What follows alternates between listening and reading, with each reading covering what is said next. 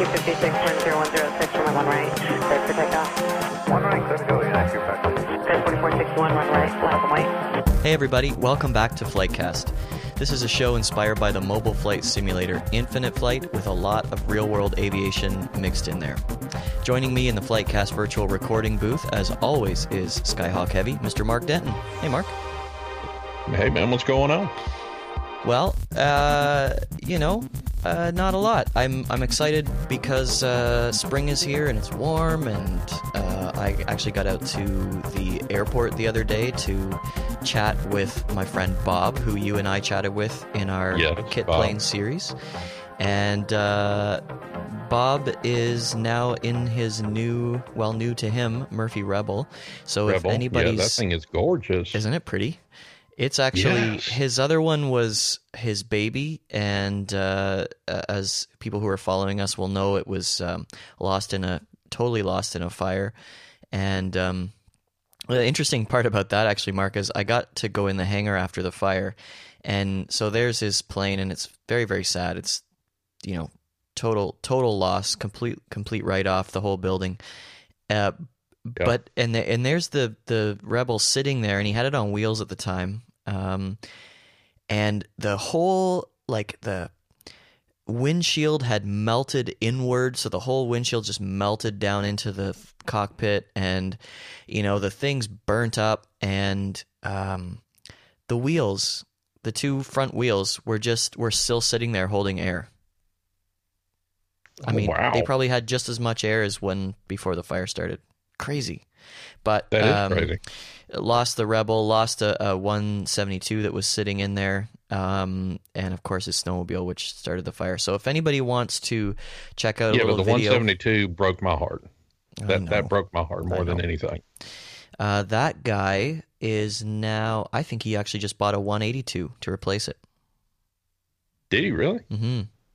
Yeah, Well, I'm gonna try I can't really uh, blame him there. Got a little bit more power to it. Yeah, I'm gonna try and track him down. His name's Dave, uh, and maybe have a chat with him.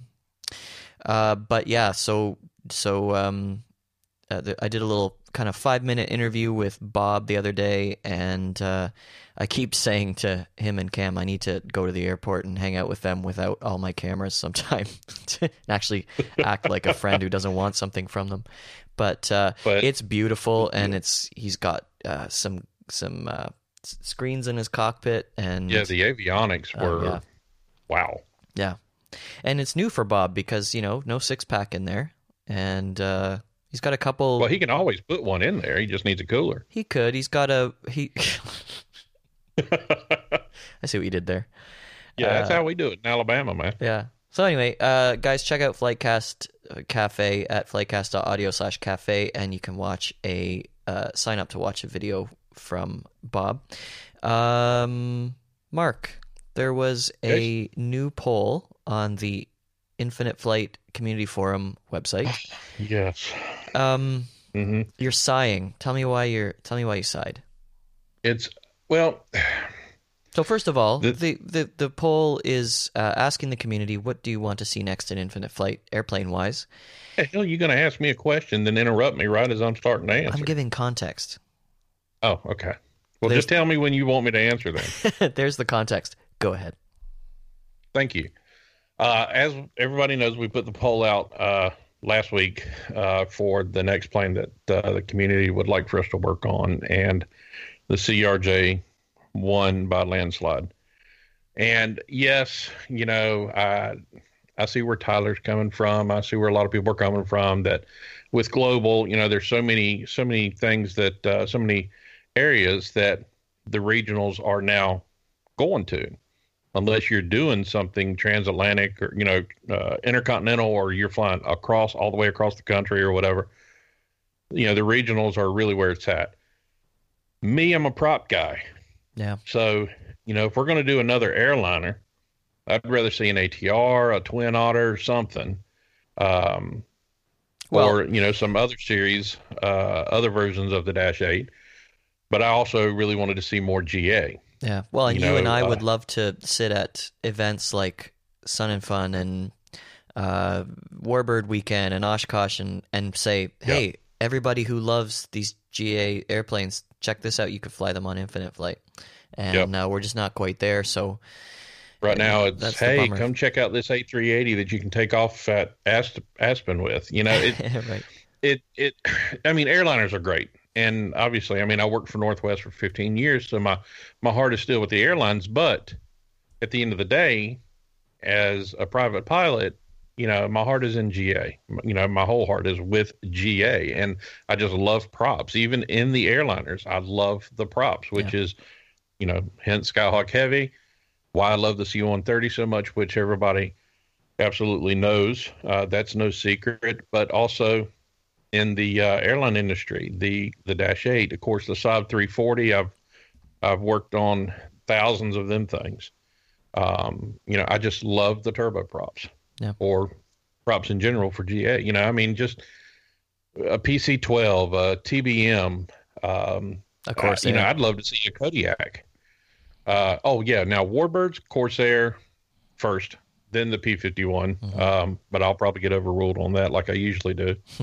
um, but uh, you know, I'd love to see like a Kodiak. You know, uh, you know, just more GA birds. Yep. is I'm what I'm you. really pushing for. So, but yeah, the CRJ one. Uh, yeah, and the CRJ is going to be a ton of fun to fly, and uh, we'll we'll be uh, there, uh, in you know, Oh, doing doing uh, short hops with it and things like that. So it'll be fun. And we gripe about it now, but at the end of the day, I mean, that's what we're going to be, fly- especially if we fly with Tyler. Yeah, you know, and we let him are file the so- flight plan, then Yeah. of course, you know, it's going to be in a CRJ. But yeah, I'm looking forward to it because I, you know, I've I've worked on CRJs for several years as well, um, and it will be nice to have something different. You know, the 700, the 900, and all them. So, um, yeah, I'm just glad we're not putting in another large airliner. yeah. That'll be a nice change. Yeah. Uh, So. well, is there anything uh, uh, we've got tons to cover with today's guest? So, do, is there anything else you want to add, Mark, before we bring him in here? Uh, I posted today on Instagram. You know, we've had a lot of requests from people, from people uh, Oh, saying yeah. that they really wanted to see the engine start and stop and all that. So, um, you know, I just posted a little teaser today on our Instagram page of uh, of what the engine start and stop looks like. Well, what it's what the start is because you only have one minute to post on Instagram. But Right. um, so I posted the engine start on the 787. So uh, I'm thinking about doing a prop one, uh, maybe the Dash 8, because it takes over two minutes to do the C130 to start all four. yeah, Um, but so I'll probably do the Dash 8 and post that one later on. So, uh, you know, run over there and check that one out if you kind of want to see how that all works, because a lot of people have questions about how's that going to work. Can you do this? Can you do that? Yes. You know, you'll see it there on the video. yep, and look good too. It does. Uh, all right. Well, uh, speaking of Instagram, Mark, let's welcome today's guest. Uh, Dion Mitten has 32,500 followers on Instagram for his aviation account. He's a commercial instrument seaplane and helicopter pilot, and if that's not enough, he has a day job and is a wicked aviation photographer. Here for a continuation of our real world pilot and aviation photographer series from his home in Laguna Beach is Dion Mitten. Dion, welcome to Flightcast. Hey Jay, hey Mark. Uh, good evening. It's evening in California. I know it's late your time, but thanks for having me on. Oh, Uh, good it's, evening, uh, it's our pleasure. And um, I was saying to Mark earlier, you're like a you're like a silver fox. It's, it's, it's, you're like a the most elusive uh, guest that I've had on. But I, I understand you. You're a very very busy dude. So uh, I want to talk about these things that make you so busy. Um, if you don't mind, though, before we get into that stuff. What uh, we always love to ask our guests, what got you into aviation in the first place? This is why we're all here talking today. So, what was it for you? You know, I think as with any with many pilots, probably most every pilot, it starts somewhere. Things start going wrong somewhere early on in in your childhood. And so I grew up in uh, South Africa, and we're you know the lifestyle there is very outdoors and very close to nature and uh, I guess I got my love for flying, living relatively close to an airport, and, and always wondered what the third dimension would look like, and soaring like a bird, and looking at things from from uh, you know uh, airborne perspective.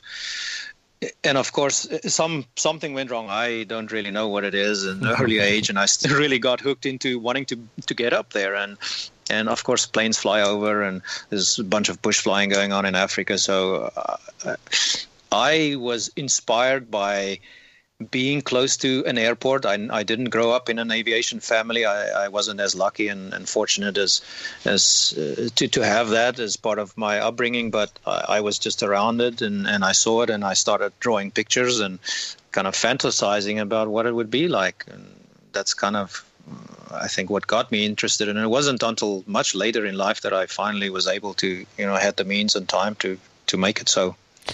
And so, if you don't mind, what what's much later mean? I started so uh, when I graduated school, I went to university. Uh, you know, spent some time getting uh, educated or pretending to to get uh-huh. educated in what then was kind of the early on phases of uh, computer science just became a kind of a, a, study, a topic of, of choice. And so the physics and math departments were trying to figure out how to, you know, what to do with this new thing. And I was in initial phases of, of getting qualified and trained as that. And so I graduated, I have a master's degree and, and, and all of that. And, and then I started working and but I didn't have the means to go fly, even though I wanted. So I worked for a few years, and it wasn't until I want to say my late twenties that I finally just you know put the time and effort into it, and then I uh, got my PPL, my fixed wing PPL. Very cool. And uh, because I because I saved up and I had to save up to to to be able to afford that. Yes, and since we're since you're mentioning your uh, degree, um, are, are you using that as a day job today?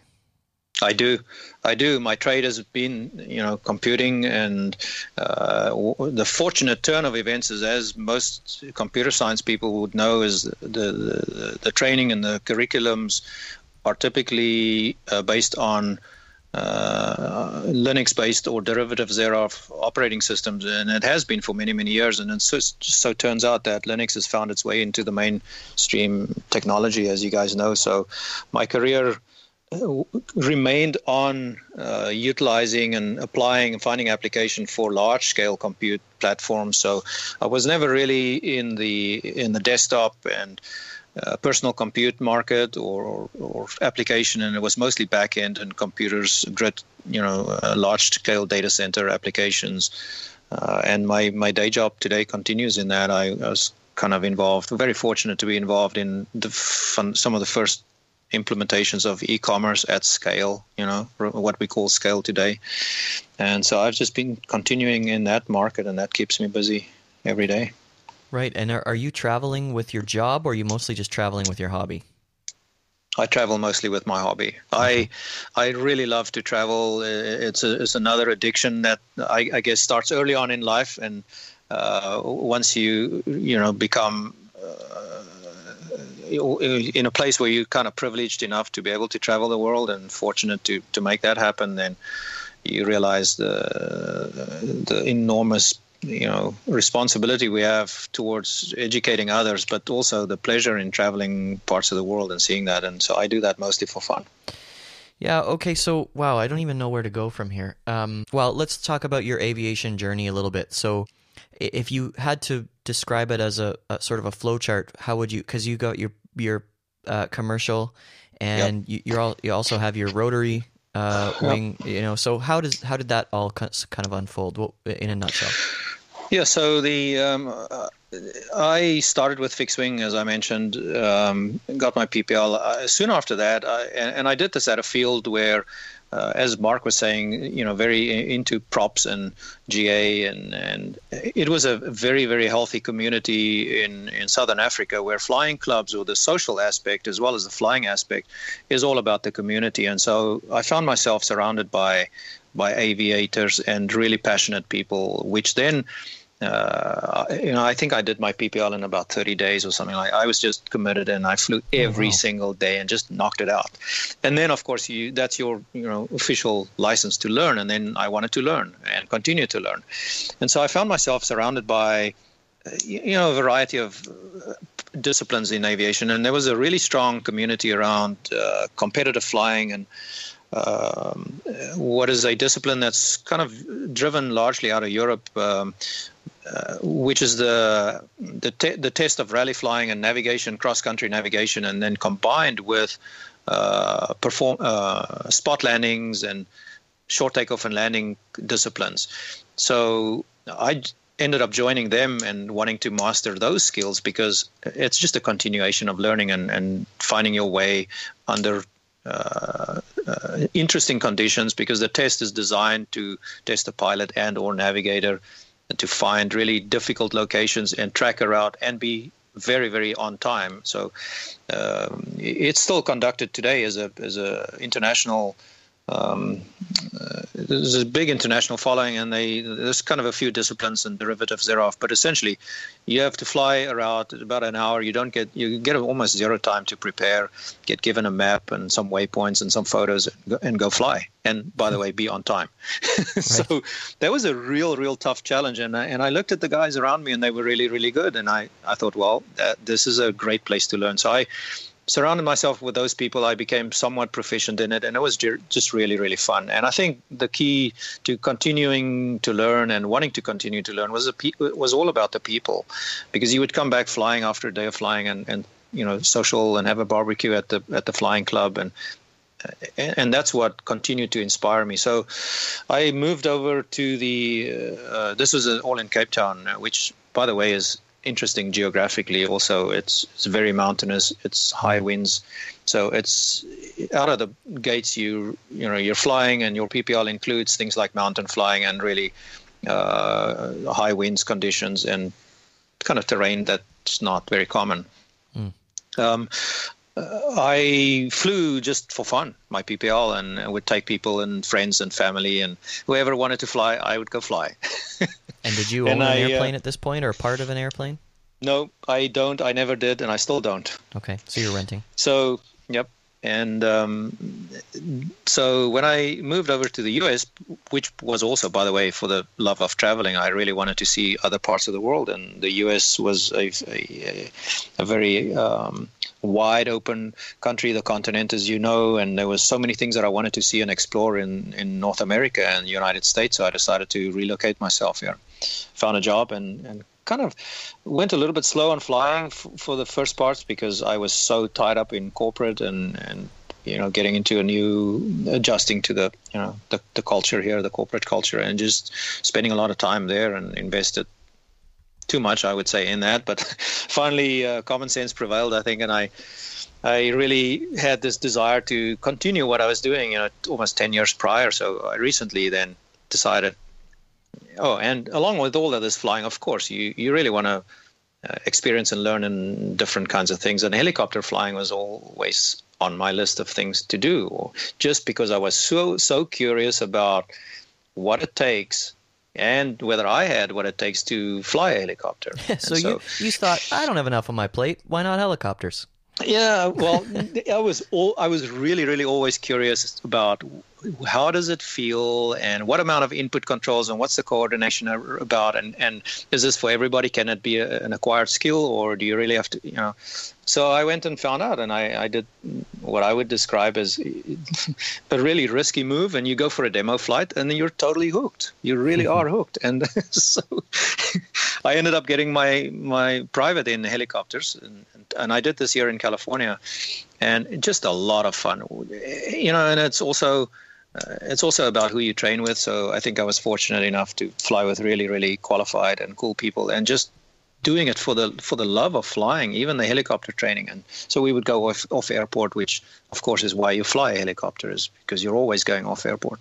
Mm. And um, but I've always in the back of my mind, you know, growing up around a little bit of bush flying, not so much in the southern areas of, of southern Africa, but always be very aware. And from a young age, from you know the time that I kind of opened flying books and started reading, um, wilderness flying and uh, backcountry flying has always interested me. And of course, Alaska pops up on the radar, and then therefore float planes and seaplane flying.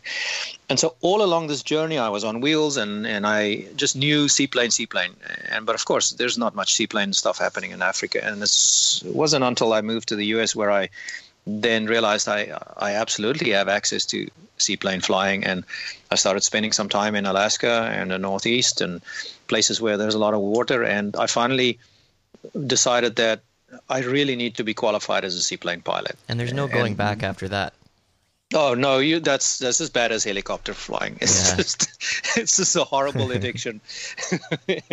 and so I I knew that I wanted to fly not just be able to master that but also I really want to spend a lot of time flying that and commercially and, and making myself available in the market and take people on tours and, and work for an operator and go fly bush and fly bush on floats, you know, go into the backcountry. So I spent more time and effort, and uh, recently got my um, my commercial seaplane ratings. And uh, pro- I probably won't stop there because, as I said, it's it's about the the learning, and along the way you're flying, and it's a lot of fun. Uh, my instrument rating, I would say, was a lot of fun. Um, I enjoyed it, and I think maybe because I, you know, I have a little bit of technology in me, and um, figuring out the, all those knobs and things, it, it's kind of cool when you when you figure it out. Yeah, you sure. can get the airplane down to the runway. It's it's a, it's an incredible feeling of achievement, but it is also uh, it's just fun. It's a lot of fun, and so yeah, that's where I'm at. Um, and I'll continue from here. I'll probably add CFI and then do multi just because you know it's available and it's fun and it allow, and it opens more doors. And, and I I think that for aviation that's so true universally. You you really don't run out of options for Yeah. learning and continuing to learn and applying it in whichever way you want. Very cool. So that's my journey Wow. so far. I would so love far. to get my I'd love to get my rotor wing pilot license, but I don't think I can afford a CH53 Sea Stallion or a Chinook. so Skyhawk Heavy is not going to be flying helo. Mark's always got these. He's always saying, "Well, I would do that, but you know, I can't really afford a C-130, so why get my multi-engine? I get my multi-engine?" multi-engine, but I can't afford a C-130. yeah, that's right. Uh, Uh, it is that. That- So- that is true. uh, Dion, we want to hear some of your recent flying uh, tales. You started telling us uh, uh, while I was trying to figure out some audio issues before we uh, started recording. You started telling Mark about uh, an Alaska trip that you had recently done. I think that's what you were saying. Anyway, I was trying to uh, kind of catch that. yeah, you know, there's uh, Alaska is just an, an incredible land. Uh, whether you're traveling for fun and, and exploration, or doing some outdoor, you know, activities, or fishing, or just tourism in general, it's just a place that everybody has to see. It's just magnificent, pristine nature um, of I- incredible scale. It's a gorgeous place to be. Um, so of course the, the flying piece of that is um, with such amazing natural beauty and scenery and wilderness and, and accessible wilderness by by aircraft it kind of f- follows that you would want to do that at some point in time um, so my my recent Alaska flying I think uh, we'll go back a year when I joined up with Rob uh, Rob who's now a good friend Rob Galloway uh, he's operating a seaplane operation out of Florida, and Rob and I connected via the magic of social media and technology. And he had planned, summer of last year, he had planned a flight um, out of Alaska across across the continent, cross country, aka cross continent, uh, Alaska to Florida and he invited me along and and I just jumped on the opportunity because I had never flown in Alaska.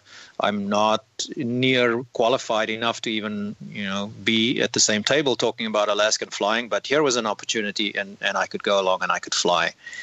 And of course so I had some flying time and but we totally uh, were were going into an environment that we hadn't done much of either of us and and uh, so a lot of planning went into that and the bottom line of that trip was a uh, 206 we flew a, two, a 206 amphib from out of anchorage uh, across the country to florida.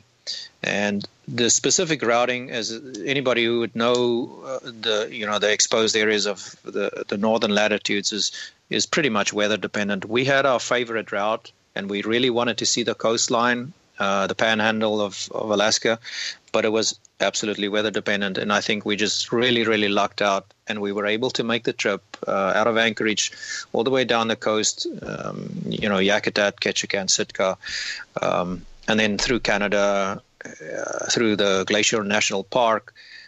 Just incredible natural beauty all along that coastline um, and down to Florida, and that's what really uh, got me going and focused my attention more on the Alaska flying stuff. So uh, I would say that was probably the highlight of my flying career up to now was just being there and flying, flying myself. And we had kind of an agenda, but uh, you know, and the routing, of course, weather dependent, but we weren't that much pressed for time. So we allocated two weeks and said, well, you know, we, we got two weeks to do this thing. And if we're going to find a nice detour along the way, and we have a very capable platform, um, uh, we're going to go off grid into the wilderness. And so we did exactly that. We ended up um, uh, in Ketchikan, going into uh, some of the most beautiful natural areas of the anywhere in the world, accessible to seaplanes, of course, and freshwater lakes. And uh, we spent uh, we spent uh, a whole weekend go, hopping between you know freshwater lakes in Mist, the Misty Fjords area, which is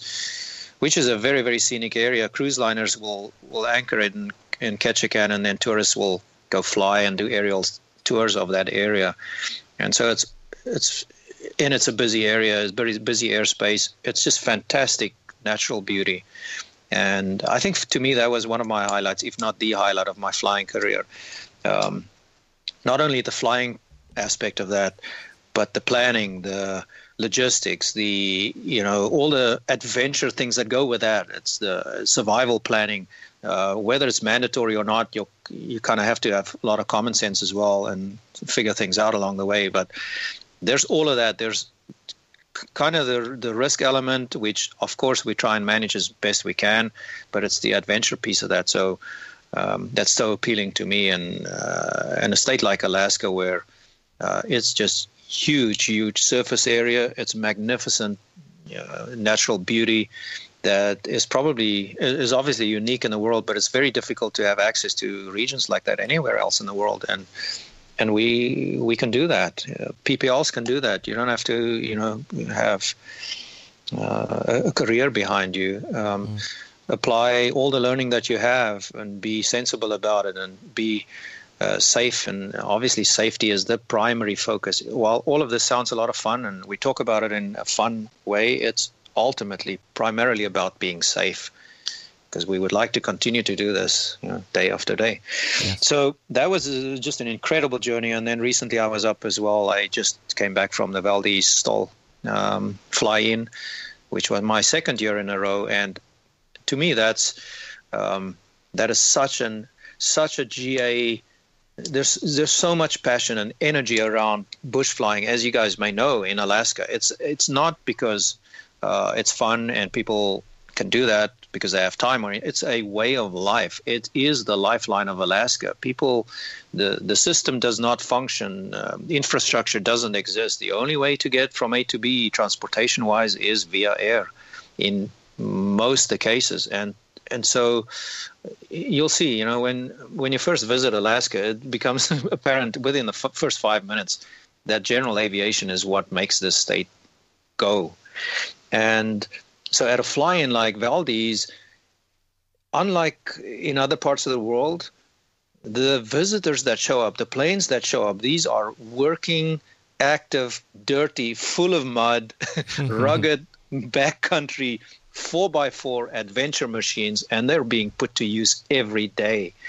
And so, all right. Well, I'm the, calling two men in a truck, and I'm moving up there tomorrow. it is an incredible scene to witness. Um, you, you, know, if you if you're going just as a tourist, it's just fantastic. Um, I had the good fortune both last year and this year to fly with um, I think Sean Sean Holly. I, I do want to mention his name. He's just an incredibly uh, generous guy, but just such a passionate and and caliber, high caliber person, but also such an incredible aviator. So, in the context of the Valdez STOL, which is you know you guys you know know the format, it's all about short takeoff and landing. he has been a, uh, I want to say, a five-time winner in his category of the the light touring class category. Um, so he's a capable flyer. He does this, you know, in his backyard, to and from his backyard. And I was incredibly fortunate to be able to fly with him last year. And this year, I think, as I was mentioning earlier, uh, he offered to to uh, to take me along uh, on his ride into and, and out of Valdez. So he was flying out of Kodiak area, uh, Soldotna area, and then he stopped by Anchorage, and we flew uh, via the Knik Glacier out of Anchorage, Knik Glacier. Uh, over the tops of the mountains that are at this point just snow covered and glacial uh, covered, uh, and then down to Valdez, which is the location of of the event for the weekend incredible scenery that uh, we were talking earlier about trying to capture and convey the the beauty of what you can experience doing it in a in a GA aircraft. There's just no way. Uh, you know, I take a camera, I try and capture some of it. You can try and make a video, and but there's it's such an incredible uh, size and scale of that uh, natural wilderness is beyond what you can describe by film, by moving pictures, images. Mm. Um, so I was very fortunate to be able to do that, and and as luck would have it, we had a perfect, like a perfect, perfect flying day. CAVU The definition of CAVU is what we had. Um, just unlimited ceiling, zero winds. And I don't know if you guys are tuned into some of the, you know, there's lots of uh, content being published online and uh, bush planes, and the guys go play out on the Knik Glacier all the time. They do fly-ins and they just tool around, and it's generally an area of fairly high winds or sustained winds. And this is where they do some of those incredible uh, bush bush landings where they literally land like a helicopter. Yes, you know, and yeah. zero roll when they just touch down with these 35 inch wheels and zero roll. And so we were flying that same route on the day we flew. This was now Friday, three days ago, four days ago. Just no wind, and um, and we could experience that area in just you know almost like an armchair situation just being suspended above all these this natural beauty is just incredible. Wow, that's amazing. So yeah it uh, is fantastic. one of our friends uh, who flies for uh, an american regional carrier his name's jared and he's been a guest here on flightcast before. He's wondering mm-hmm. um, have you had any sketchy moments uh, which uh, you know heart-stopping moments flying in the mountains um, uh, wind is all, well. No, I would say the short answer is no. Um, interesting thing, moments, right? yes. That's that's yeah. good planning often. Yeah, well, you could attribute it to good planning or just dumb luck. I don't know, but I would say no. The short answer to that is no. Um, the things that do tend wind obviously in uh, over terrain is is really the elements that you have to watch out even in, on a clear day with no precip or no you know moisture in the air. And so interesting scenarios that I've run into besides the normal downwind you know uh, turbulence uh, on the um, uh, leeward side of uh, mountain ranges and such.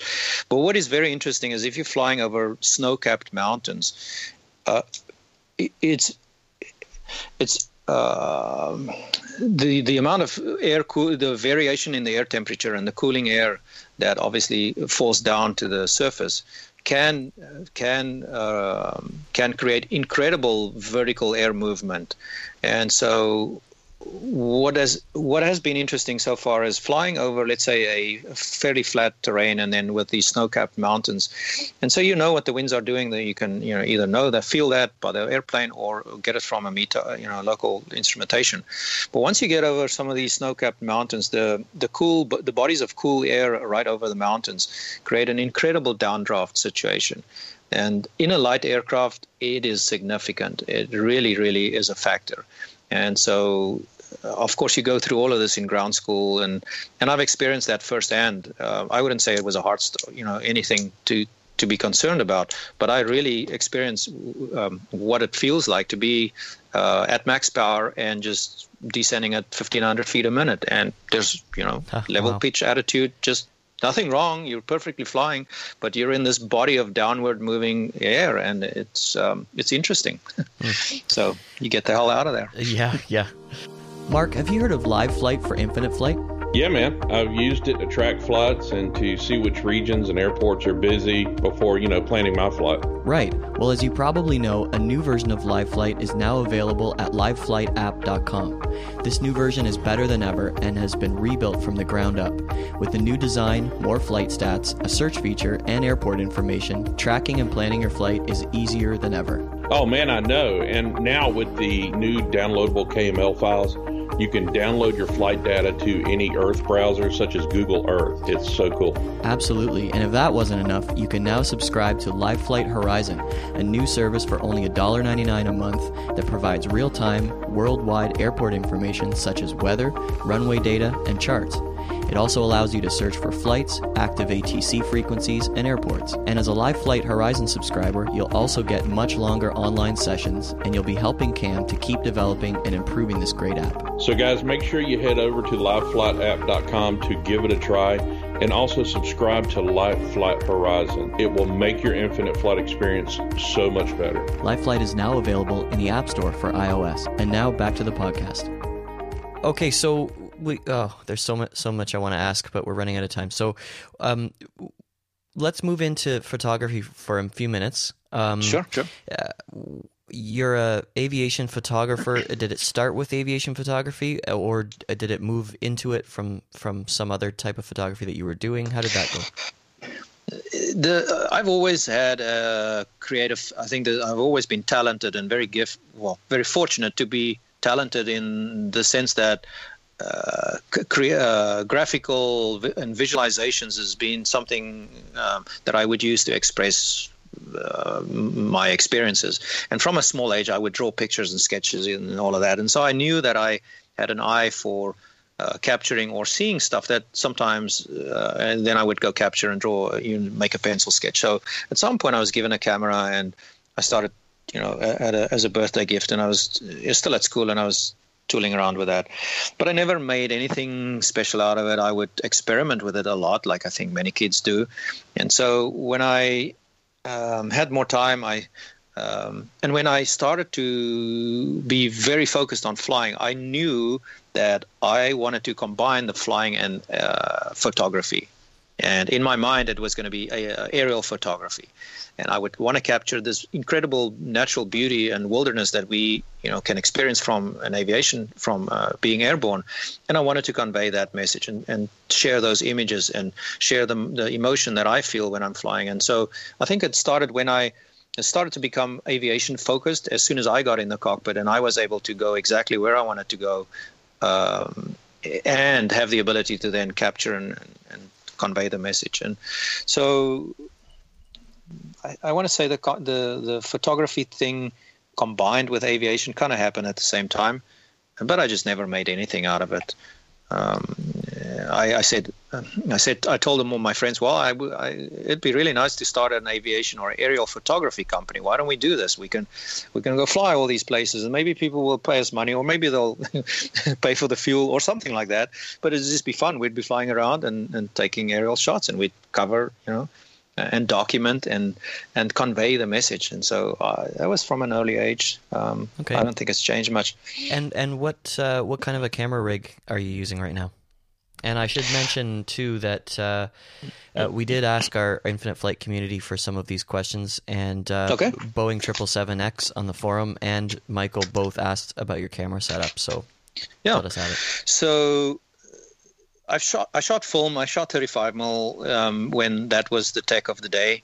Um, and when digital technology became available, I tinkered with uh, just you know run of the mill consumer stuff, which would give you something with a reasonable reasonable amount of pixel density and and optical capabilities.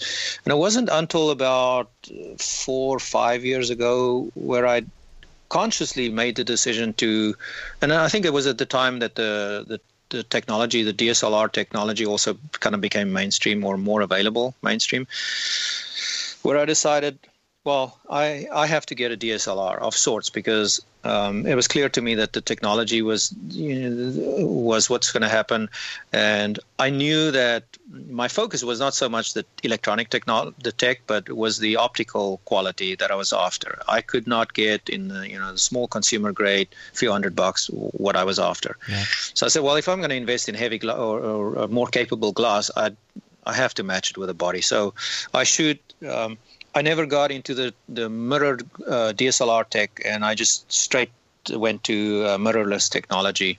Um, and Sony Sony uh, sensor development, uh, Sony sensor quality is, in my opinion, top notch. It's very high performing in the consumer slash professional grade, um, and that's what I'm shooting with. I have a few bodies that are mirrorless.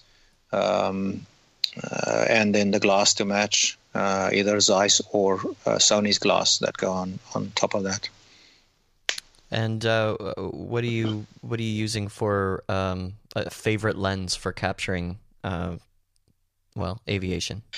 That's that's an int- that's a good question, but it's uh, my my answer is always going to be it depends. It depends what I'm shooting. Um, and I, here's an example: uh, if I shoot air to air, um, there's a certain focal length that works well. That gives you good diversity. So I'll typically shoot air to air with a zoom that gets me anywhere between 70 and 200 mil. And hope for, Uh, because hope I for can- no turbulence.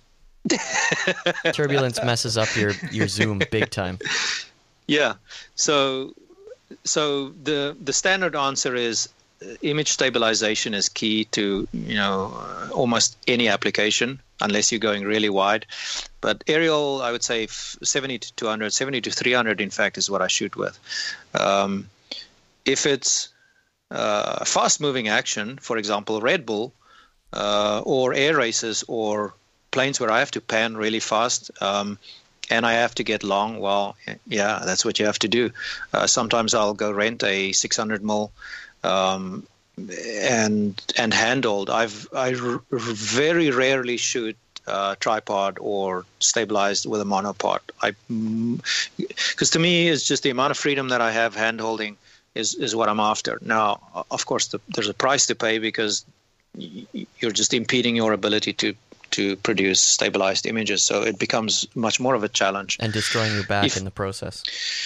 Absolutely, it's a good workout. That it Yeah. is for sure. um, if I'm shooting uh, like Valdez STOL this weekend, I was right there by the flight line. I was literally, I was with the line judges. Um, the 200 mil isn't going to do much because it's too close. Um, and so there I was shooting 35 to 110 or something like that, um, which allows me, uh, you know, uh, c- pulling it in or going wide if I want to And cockpit shots. uh, sorry, I do a lot of um, I do a lot of cockpit shots because I think it's it, uh, well you've seen some of my cockpit work I think Yes. um, I go really wide and I recently acquired a eight millimeter it's not entirely fisheye but it's almost uh, you know it's fairly wide. It's not very distorted and I use that for cockpit shots. I can almost get 180 degrees field of view and it works. It's not expensive. It's lightweight. It's uh, therefore very portable, and it's not a bulky piece of gear. And again, the mirrorless gets me the advantage that it is really lightweight. I show up at uh, events, or I show up with my friends, and we we go all shoot. And the comment that I get almost all the time is, "Dion, did you bring your cameras, or is that all you have?" And then I and I have a small backpack that's probably no larger than just a little bit of a bulky laptop bag. And so I have two bodies in there, three lenses, plus a wide angle, plus all the batteries, backup, blah. You know, Wow. it's portable. So You- yeah, okay. I well, try. Before we get off of cameras, I, Mark mm. and I have to ask. You've got to tell us what is your secret? What's the trick to getting that magnificent prop blur on the GA aircrafts? Good God, yes. You know, and that's uh, and I, I I've just been waiting, but I was going to ask that because let me tell you something. Panning is from the pit of hell. Uh, Of course. you know, when when you're six five and two hundred and too much, panning is not something that is very uh, easy to do for me. But I'm I'm just kidding. I can do it easily, but I just suck at it. Um, but you know, I'm like, oh, cool, I got the prop blur, but uh, the plane is blurred too. You know, uh, and I, you know, I'm probably one of the few people who can get prop blur on a jet. How in the hell that's even possible? I if I can do it.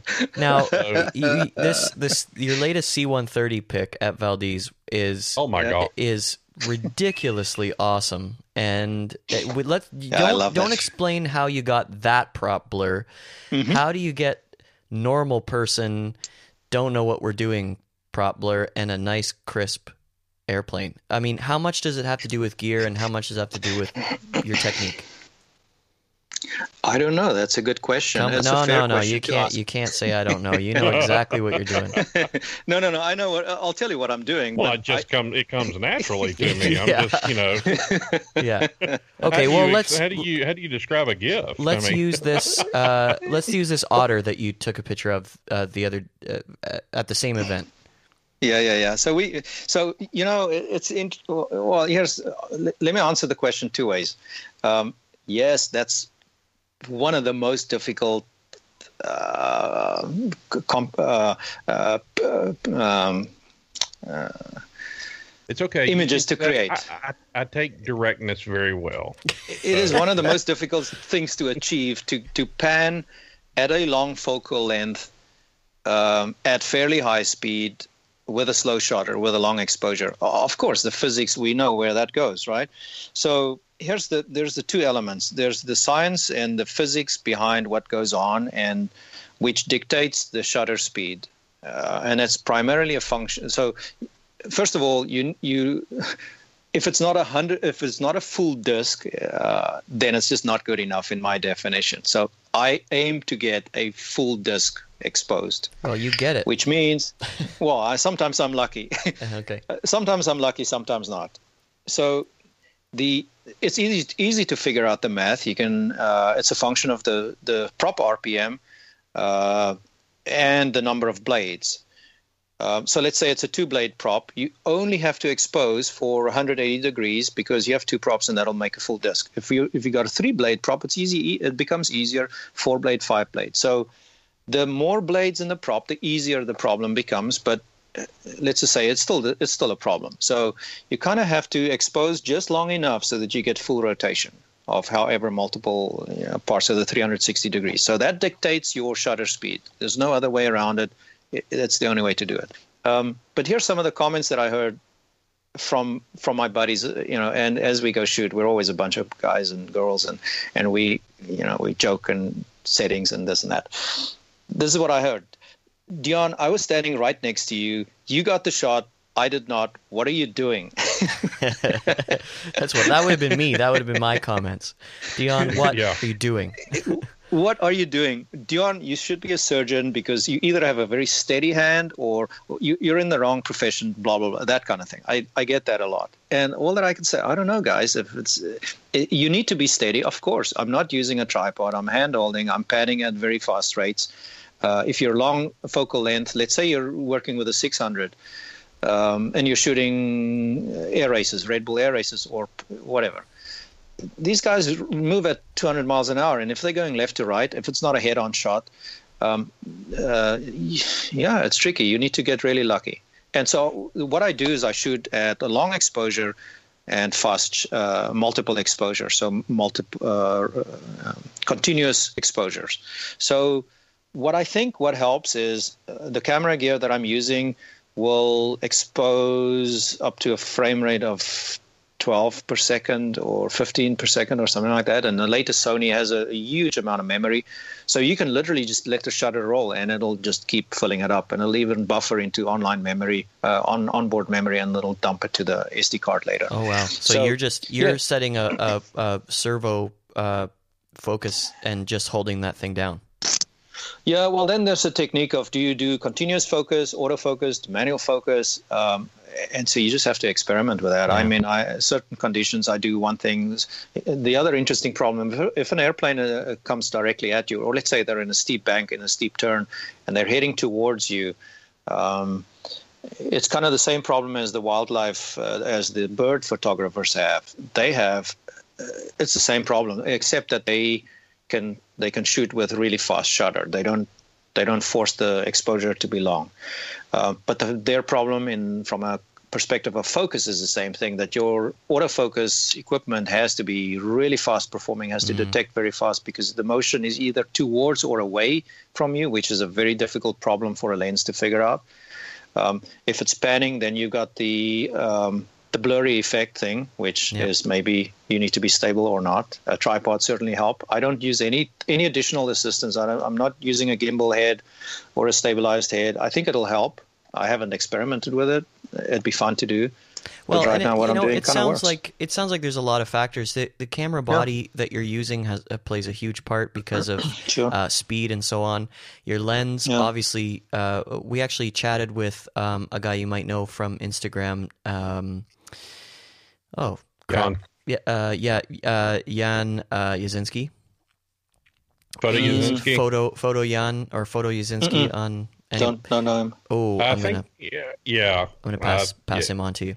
Um, Yeah. uh, brilliant photographer uh, living in uh, Quebec, and uh, uh, he he's he's made me aware of the fact that the lens is so so important, and I just didn't realize that before I chatted with him. And I'm I'm a total hack when it uh, you know I'm using a I'm using a, a Canon T2i, which is Mm. now what a decade or more old. Um, but And I just got the T2i. yeah. So so Mark was- Mark and I are uh, you know we're we're just clawing our way up. Uh, but it, w- that's those are two two important parts. But what I'm hearing from you is you you attend and and you've got this you know some of the science down pat and so on. But you also attend a lot of events and you're taking a lot of shots. And I'm sure Yep, we're yes. seeing a, a very, very small fraction of what you actually shoot uh, ends up on Oh. Instagram. No, absolutely. You, I think, as with many things in life, you have practice makes perfect, and you have to just shoot and make mistakes and make mistakes and learn from that. And sometimes you get lucky, and then you hone those skills and fine tune it, and you find something that works, and you just keep doing more of it. Or, so there's, yes, the optics is very, very key. Um, what helps is so optics in today's technology optics the speed of the cpu and the quality or the performance quality of the sensor those are some of the three key elements of the equipment um, if the sensor is performance is kind of mediocre it means you have to make up for it in a in a lens in the optics which means you have to to uh, you know use very very fast optics very expensive therefore optics. If your sensor is very fast then you half the problem is solved because the cpu can um, just capture the sensor already as fast. The CPU doesn't have to make up. You don't have to stick a you know a beefy amount of CPU. Therefore, lots of power draw. Blah, and your lens can kind of be slower now because the CPU, the um, the the sensor already has uh, is is very sensitive, and then it, therefore the speed performance of the sensor makes up for lack of other parts. So, as with any performance problem, technology and and otherwise, the the the your maximum performance in your system, and in this case, let's say it's a sensor, the CPU, and the, the optics, is the weakest link determines your maximum performance. So I try, you know, like I said, Sony's sensors are top notch in terms of speed performance, um, meaning the rate at which they acquire light, um, uh, which means uh, you have less, uh, you can ISO down to 100 or 50, and you, you're not introducing noise with uh, graininess because the, the ISO has to go up. Uh, and so, yeah, it, it does play a role. But the experimenting, I think the key to anybody that wants to start or experimenting with this is just go out and shoot and fill up your memory cards and buy lots of memory cards and lots of batteries. Yeah. just keep going. Yeah. So this is what this is what I see. If me and Dion or Dion and I, sorry, because I'm sure I'll get messages on how to learn to speak English, but Dion and I'll be standing there, you know, taking pictures. We'll take the same exact picture, and I will ask him the same thing. All right, yours came out perfect. What am I doing wrong? I see Dion's response is, "You took your camera out of the bag." That's where you messed up. That was your first mistake. That's where you. That was your first mistake, Mark. You Actually- just left it in there, and I'll give you a copy. Mark, uh, are you thinking what I'm thinking here? Um, I don't know. I'm if you'll tell me what to. you're thinking, I'll confirm or deny. I'm just thinking we need to get Sony in here for a sponsorship for this episode. oh, yeah, now that absolutely. Uh, Dion, is there anything you'd like to mention, uh, make our listeners aware of? Any kind of social media or, or any projects that you're working on or anything before we let you go? Uh, thanks for the opportunity, Jay and, and Mark, for having me on. It's it's fun to chat about this stuff. It's all about you know sharing the, uh, the the aviation passion, whatever it is, whatever you fly. If you fly or no, don't fly, or just have a love of aviation or airplanes, it really is about the people. And I would say. Um, we've we've fortunate enough to have social media as a as a technology and as a tool that allows us to communicate across the world globally instantaneously. So let's continue to make use of that. You know, connect with your communities, whether it's local or on the other side of the world. Uh, use it in a positive way. We can make so much of a difference, and, and it really is important for aviation to continue to you know inspire the next generation. Um, education and exposure and making it fun is is what it's about. Uh, because people don't want to do stuff that's not fun. And you know every time i'm close to airplanes even if i'm not close i think about the fun things that that i'm going to be doing. And so i would just encourage your audience to to keep being vocal, keep engaging, sharing, uh, and, and engaging with other people that are like-minded, that have the same, you know, addiction. And there is no, you know, unfortunate no um, recovery from this thing. Uh, you just have to keep Yeah. doing the same thing. It, it truly is an addiction. Um, whether it's flying kites or gliders or frisbees uh, or you know whatever drones, there's so much stuff going on. Social media is cool. Um, you know where to find me. Um, what I really like about this, the the element of social media is that I can be engaging with the audience, and and sometimes I'm at these events and I can do real time feedback and I can ask questions. So if you guys have any questions for me, you know, hit me up, send me a DM on social media. And, and I'd be happy to reply. And if you have an idea, your audience has an idea of, hey, we'd like to see you do this, or can you talk about this, or can you go find a T6, on, you know, on floats, and then let us see what it looks like. Or uh, I'm always open to suggestions like that. It's just as fun to me to go explore and find interesting things and discover interesting things as maybe what it is for the audience. So I, I would say engagement. Just keep keep it going, and it's about the people. Ultimately, that's why it matters. That's why we fly. Wonderful. Well, we certain, certainly appreciate you taking time out of your schedule. I know you had that you know long day of flying today, but thank you, man, for taking some time out to uh, to talk with us. And um, man, we, we really appreciate uh, appreciate you being here. But we love the page, um, and of course, you know we'll definitely promote it for sure. Well, thank you very much, Mark and Jay. And yeah, it's just it's an absolute pleasure. And uh, like I said, feedback, any feedback. If you think I, I messed up in that and and I didn't get the prop right, tell me so. I'd like to learn from you guys. I won't be as much. telling you that. Awesome. It's all fun. I love the passion that you guys also put out in the community and, and keep on doing what you're doing. It's great. Well, thank you very much. It's our pleasure. And thank you for making time for us. Uh, absolute pleasure. Everyone, don't forget to check out Flightcast Cafe for lots of bonus content from this episode. This one was a long one, so there is going to be uh, lots of great stuff to listen to. That's our show for today, and a big thanks to Dion Minton for joining us. Thanks as always for listening, and be sure to download Infinite Flight from the App Store or Google Play. For more of the podcast, visit flightcast.audio and be sure to subscribe on iTunes or YouTube. You can find us on social media at Flightcast Audio. Flightcast is brought to you by Linkhouse Media on the web at linkhousemedia.com. To cover the fine print, Flightcast is not affiliated with Infinite Flight or Flying Development Studio. I'm Jason Rosewell. Thanks for listening and happy landings.